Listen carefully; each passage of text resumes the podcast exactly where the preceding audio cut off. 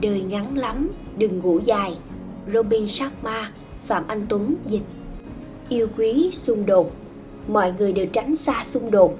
Nó khiến ta cảm thấy tồi tệ nên ta tránh né. Và hy vọng bằng cách nào đó xung đột tự hóa giải.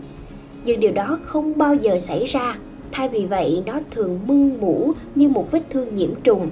Điều ta né tránh thường lại dai dẳng. Quan điểm của tôi về nó xung đột không khác gì hơn là một cơ hội để trưởng thành và kết nối sâu xa hơn với người khác. Mọi xung đột đều ẩn chứa cơ hội để học hỏi một bài học quý giá và cơ hội phát triển bản thân về hiểu biết, nhận thức và quan điểm.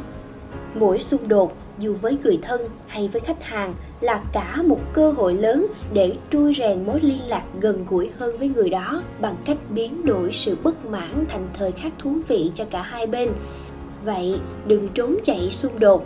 Đừng chỉ gửi email khi biết bạn cần phải đối mặt để nói rõ sự thật. Vai trò lãnh đạo cũng bao hàm cả sự quân bình giữa lòng trắc ẩn với sự can đảm. Mặc dù bạn có thể cảm thấy xung đột thật rắc rối, nhưng nó thực sự là một món quà. Hãy đón nhận nó. Hãy thưởng thức những tiềm năng mà nó mang theo. Xung đột sẽ phục vụ đắc lực cho bạn.